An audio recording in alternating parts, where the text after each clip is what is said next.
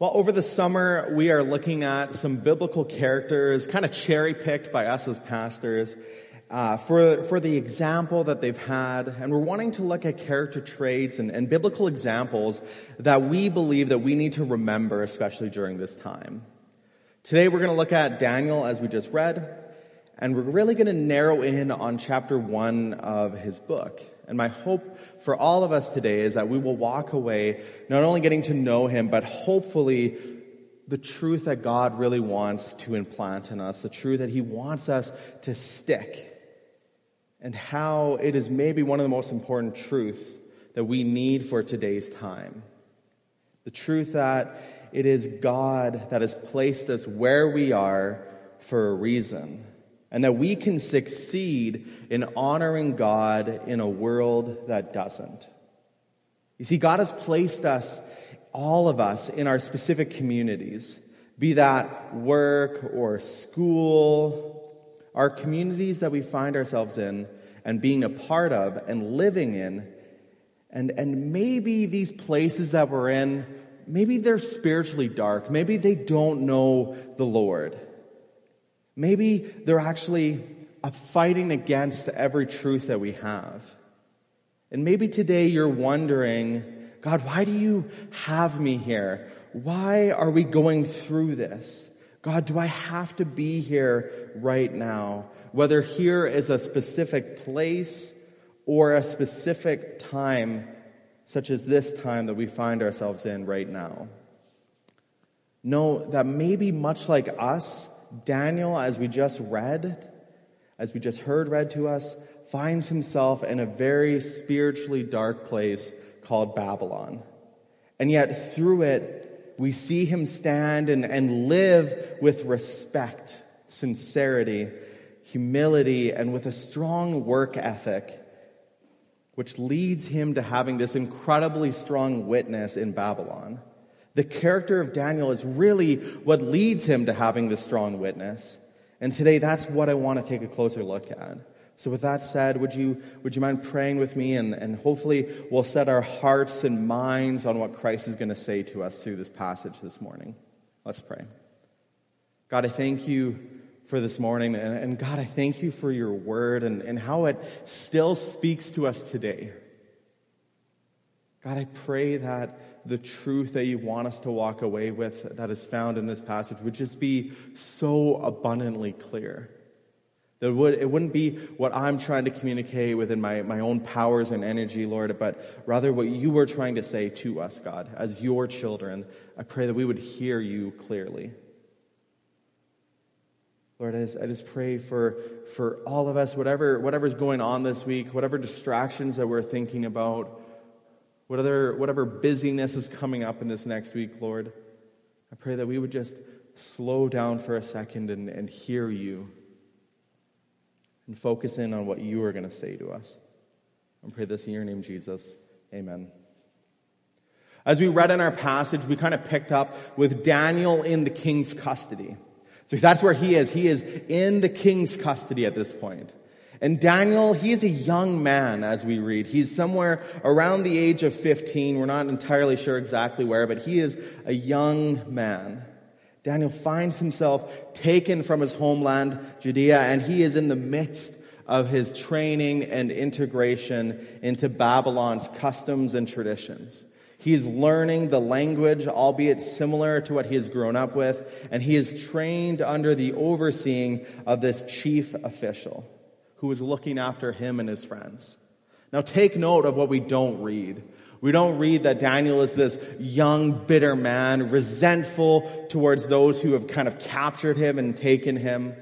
Rather, he is one who is listening and already interacting with humility and grace to someone that probably would be incredibly hard to do so to. And one of the first integrations that we see is, is what Babylon is doing. They're, they're implementing a food and restriction diet that says you're going to eat from the king's table.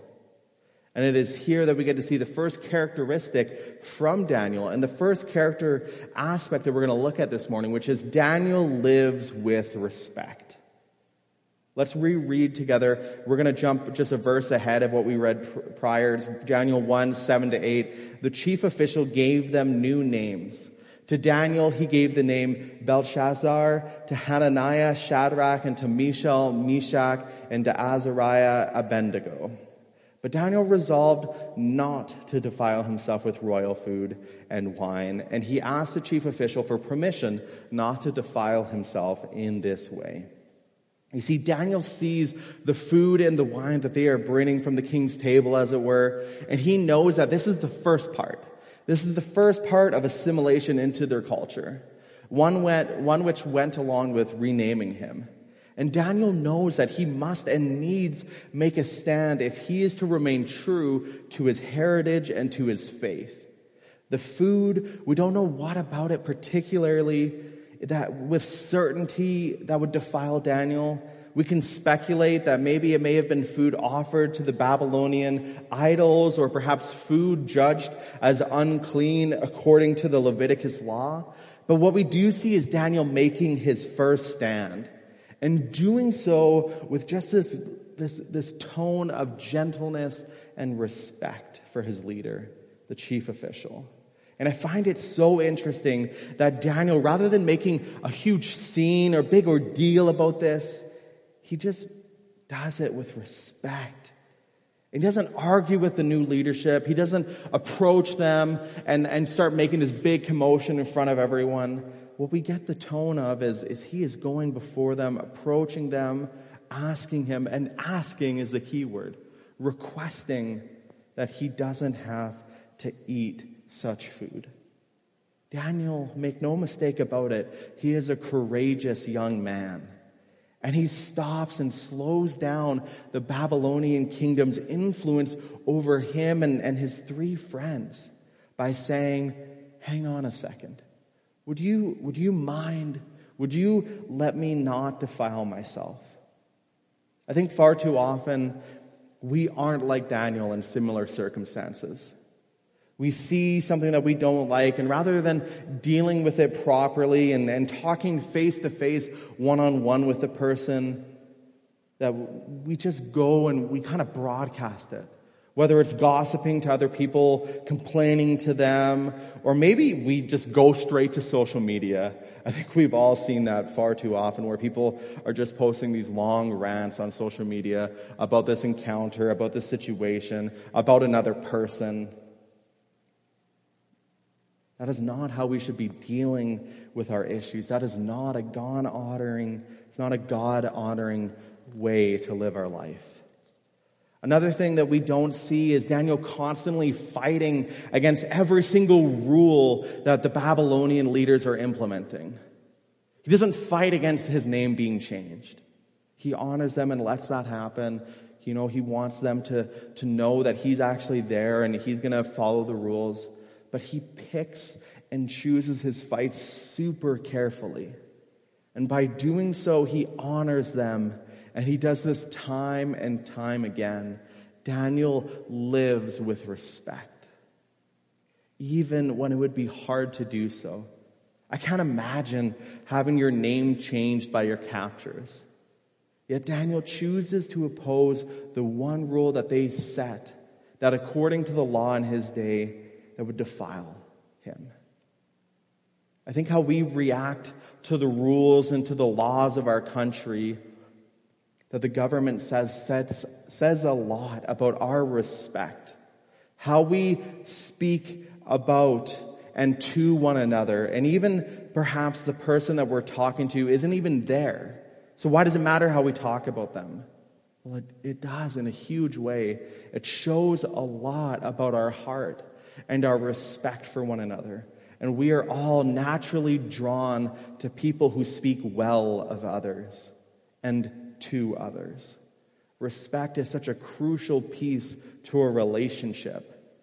Daniel's relationship with the chief official eventually, and, and eventually the king benefits because of his respect that he shows and, and that he gives.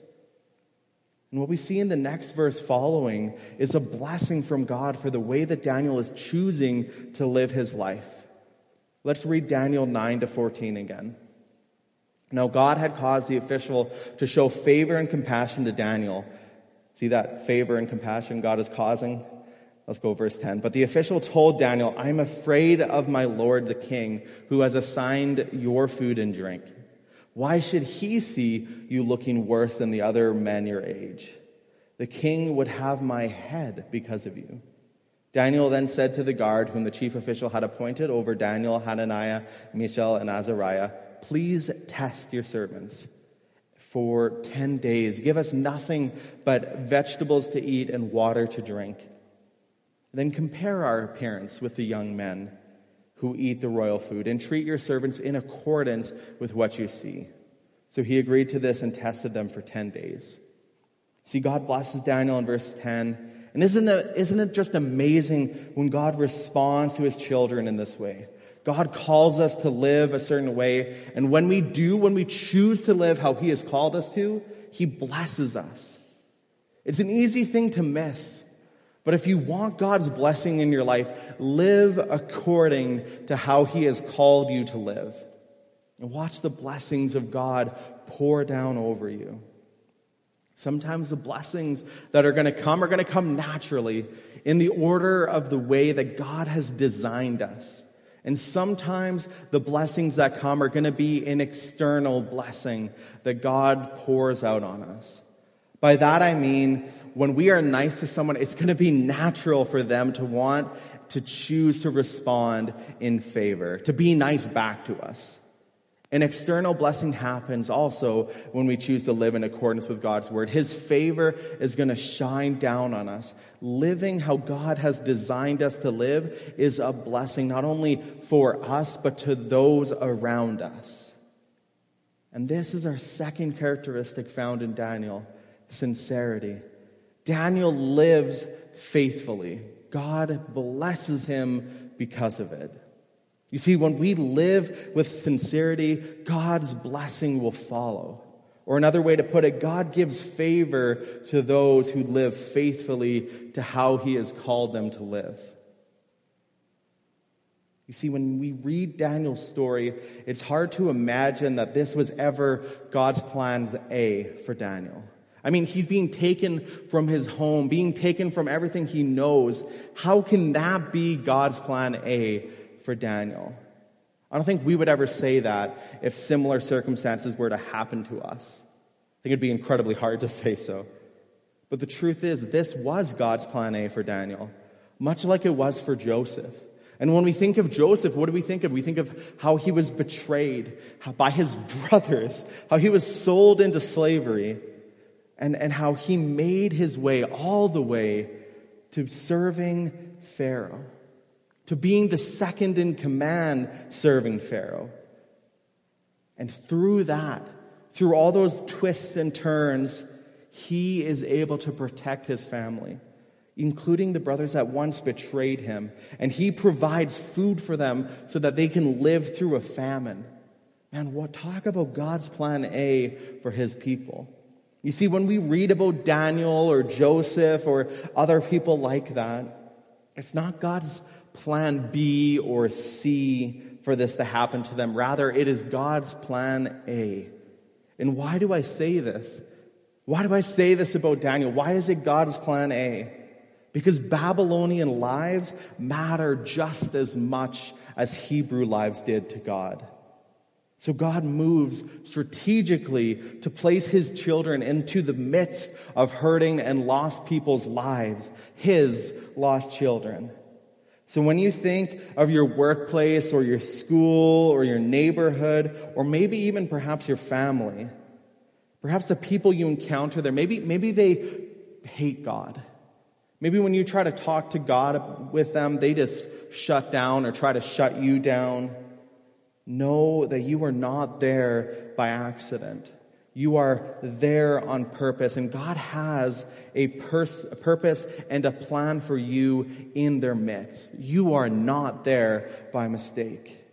You are not walking in God's second best. Know that you are walking and living in God's plan A for your life. He has placed you there so that you can be salt and life live so distinctively, so hopeful and life giving that they would be drawn to the message that you have. What a powerful way to live. The third characteristic that we see in Daniel is that Daniel lives with humility. This is this, we find this in Daniel 1, 10 to 16. Let's read it again. But the official told Daniel, I'm afraid of the Lord, the king, who has assigned your food and drink. Why should he see you looking worse than the other young men your age? The king who would have, who, sorry, the king would then have my head because of you. Daniel then said to the guard, whom the chief official had appointed over Daniel, Hananiah, Mishael, and Azariah, Please test your servants for 10 days. Give us nothing but vegetables to eat, water to drink. Then compare our appearance with that of the young men who eat the royal food and treat your servants in accordance with what you see. So he agreed to this and tested them for, for 10 days. At the end of the 10 days, they looked healthier and better nourished than any of the young men who ate the royal food. So the guard took away the choice food and wine that they were to drink and gave them vegetables and water instead. Daniel doesn't refer to himself as privileged, even though he was. Like, don't mishear this. Daniel was a privileged person. He was born into a noble house. And he is now being taught at an incredibly high level of education, and yet he still doesn't refer to himself as above this or that thing. Rather, he respects those uh, positioned above him, even a guard. In verse 12, as we just read, he calls himself a servant. And his humility doesn't go away once he's in a position of authority. He never refers to himself as better than. He always approaches those above him and below him as better than. As better than. And why is this? It's because he understands how God's principles work. In the New Testament, Matthew 20, verse 16, Jesus says that those who are last now will be first then, and those who are first will be last. How we carry ourselves is obvious. We all know people who, who we can look at and go, you know what? That, that guy, he is arrogant. He just thinks he is better than everybody else. We've all been around people like that that just think they are something amazing and wonderful. And yet we've also been around people the direct opposite. People who go out of their way to build up other people. And we love to be around people like that because they're just humble and they make us feel like a better person when we're around them. And when we're around them, man, we just want to be like them. Even when we leave their like presence, we're like, man, I wish I was more like them. I've learned in my life there's really only two types of people in the world. There's ones who walk into a room and say, Here I am. It's, it's all about me. Who's going to serve me? And it's a person who walks into a room or a meeting or even a church service, let's be honest, and stands there after the meeting and then stomps off after a while, remarking, Nobody came up to me. Nobody talked to me. And they leave upset, meaning they just stood there and waited for everyone to come to them because they're just that big of a deal. Meanwhile, did they pursue a conversation with someone else? Did they leave their little bubble to go and talk with someone else? Maybe let's bring this closer to home. Maybe it's a friend that is now mad at you during this time because maybe you didn't call them right away. Maybe you didn't text them right away. And they're upset at you because you didn't reach out to them. Meanwhile, they never reached out to you, they never checked in on you. Then there's the other type of person that walks into a room. Instead of saying, Here I am, they say, Here you are. They're the ones who humbly take the opportunity to say, Man, I am so excited to be here. I'm so excited to serve. How can I help out? I, want, I just want to help out however I can. What, what are opportunities for me to serve? The people that go to a meeting, uh, a church service, and say, Who's here that are looking maybe a little bit alone today? Who's here that I can go up and engage and just make their day a little bit better? Who's someone that I can engage with and make sure that they're doing okay? That I can make their day by checking in and, and reminding them that they are awesome. This type of person is just full of love and charm. And they're the people that brighten yours and my day. And I think for all of us, it's obvious when we meet people to find out which of the two they kind of are. There are only servants and people who think they ought to be served. And Daniel believes he sees himself. He pushes himself to be a servant. And this is such an important and biblical and Christ like principle and attitude to have. I mean, Christ himself said, I came to be, to serve and not to be served. Christ calls us to live in his footsteps. We are called to pursue after him and to live as he has taught. And this isn't even the first and only time that we see this in the Bible and, and this reminder to live humbly. Paul also reminds us of this as well in 1 Corinthians 4 1 to verse 1. This then is how you ought to regard us as servants of Christ and as those entrusted with the mysteries that God has revealed. Man alive, if Jesus and then Paul is telling us something, we must and needs be pursuing a humble life. James 4 verse 6 says, the Bible is clear. God opposes the proud, but shows humble, shows favor to the humble. If you keep going through Daniel, you will see the outcome. God obviously blesses Daniel, and it's obvious to Daniel and, and his friends, and made clear time and time again to the Babylonian, the Babylonians. It ends up changing their thinking. And you know what's really interesting is the Babylonian kings and the whole royal family have this really rich and lavish lifestyle. They lived large. And if they lived in a modern day, they would have that like multi-million dollar house and would do everything as big and as showy as possible. And yet we read about how they even treated their attendants and their servants. They offered them food and drink at the very table, the very servings from the table that they were getting. And so this was clearly a challenge for Daniel to live out his faith every day, to live humbly every day. He could have easily been tempted just to fit in, just to go with the flow, just to eat and drink what he actually, probably what his body really wanted. But he, even though he's tempted to indulge like everyone else, he, he doesn't. Daniel and his friends are, are done their time of training and they get brought before the king by the chief official. And when the king had, had finished talking with them, it says in verse 19, he found none equal to, Dana, to Daniel, Hananiah, Mishael, and Azariah. In fact, it says in verse 20, he, it says, he found them 10 times better than all the servants in the whole kingdom. You see, the king sees them as different. Different for, for many reasons. But one reason is perhaps because of their hard work ethic.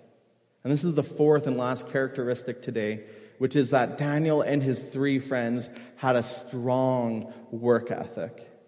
They had wisdom and, and, and understanding. They had gifts which they offered up to the king, King Nebuchadnezzar, and they served not only in their time before him, but also when they were on their own. This type of wisdom and understanding doesn't come naturally. It comes from hard work and persistence. To learn a new language comes from hard work and understanding. Understanding customs and traditions come from hard work and persistence. Daniel and his friends not only had to learn the customs of Babylon, but they learned the language, and they also had to learn how to live in a foreign land, away from all their family and away from the comforts of home. And doing so as youth, It says in the early part of the chapter that the th- they spent three years learning, the result of which is this prowess of knowledge and learning. And the result is this Daniel and his three friends had a powerful witness over the Babylonian kingdom and in the king's court.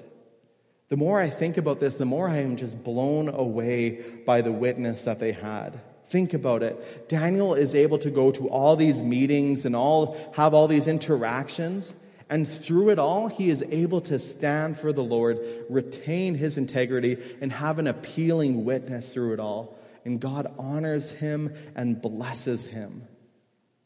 God honors them because, uh, because what we can see time and time again Daniel and his friends, they serve, they work hard, they get pressed to fit into a mold defined to them by the king and the court, and yet through it all, what do they do? They place God first.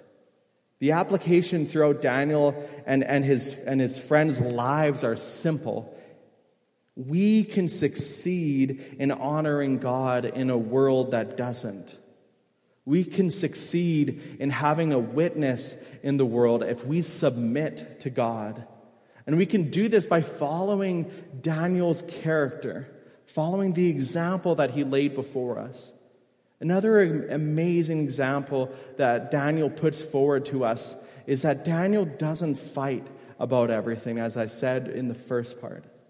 He has a clear conviction about what will break God's law and what won't. And he chooses to draw the line where it will break God's line. But even in holding his conviction, Daniel does so respectfully. And he does so with integrity. He has respect and was polite to those who, who were watching him, who were guarding him, who were captors of him. He was res- respectful and polite, and he held his convictions. And whenever we hold convictions, know that people are going to be watching and listening. They're going to be seeing whether we truly hold them to be something that is actually worth holding on to. Do you really believe in God? How does that interact with your day to day life? When you tell people that you believe in God, people are looking at you. They are listening to what you are saying, and they are watching to see if you are going to prove that with everything you say and everything you do. They are watching, and they're going to test us to see whether what we believe in is actually there, even in a moment of struggle. The world is looking for something to believe in, for something to hold on to. They want that thing. The difference that Daniel and, and I pray that we have as well is that we know it's not something, but rather someone. We know that the difference maker is Christ.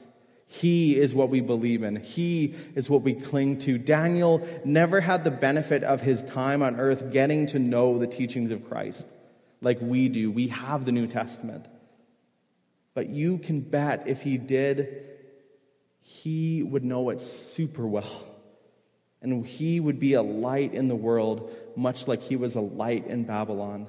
Guys, if, if we want to reach the world that God has put us in, this is an outline for us to use in our, in our work, our neighborhood, our school, wherever we find ourselves in. This is the template of an effective minister in our communities, one which we are all called to be. We are all called to be ministers in our world. Another thing that we don't have time, unfortunately, this morning to examine is all the trials that Daniel and his three friend, friends faced. I mean, he they faced the lion's den, the fiery furnace, betrayal, and, and much more. And I say this to encourage us in this time that we find ourselves in. Because Daniel, he faced opposition. And, and we've always faced spiritual opposition in the world. And all around the world, people are dealing with attacks on their health with this pandemic, the systemic racism which has really come to light, especially and brought to the forefront of news lately, natural disasters and man made disasters, such as what happened in Lebanon this last week. And through it all, we as Christ followers must be that witness in the world, that light in the darkness that Daniel was. We must be the best witness that we can be. And it starts with us being a force of love and truth. We love with our actions, our words, and our deeds, and we bring the truth of Christ and the difference he makes in the world and the difference he can make in our world as much as he can make in everyone else's world. Christ said that soon the end times is coming. Soon he will return, and that we should be, we should be prepared. We don't know the exact time or date when he will return. But up until that time, we are not to sit idle, making busy work for ourselves. Rather, we are to be on mission in the world that God has placed us into. Let us live like Daniel, living a life that respects, cherishes the people around us, living with sincerity, free from hypocrisy humbling ourselves as to build up Christ's kingdom while working hard with genuine effort and grace. Man, what a testimony, what a witness we can be in the world if we live like Daniel. I think it's a challenge that we can all take to heart and do our best to be that. Because, man, the world desperately needs it. Let's pray. God, thank you for your word. And, and thank you for, for the challenge, the, the call to be different, to be a light in the world, to be that strong testimony that is, that is not only appealing, but a testimony that holds the truth of your word and of your spirit in our life. God, I pray that we could be difference makers in the world. God, the reality is we don't know when you're coming back. But God, we do know that you will come back. And so, God, I pray that we would be prepared for that day, that we would be eagerly anticipating your return, living each day, each moment as if you were to come back living out the gospel, spreading love and truth and hope in the world that desperately needs it. God, I pray that we would be people that when we see our friends and, and people that we don't know, that we go up to them and make them feel so loved and so welcome, that we would go out of our way to be that person that says, Here you are.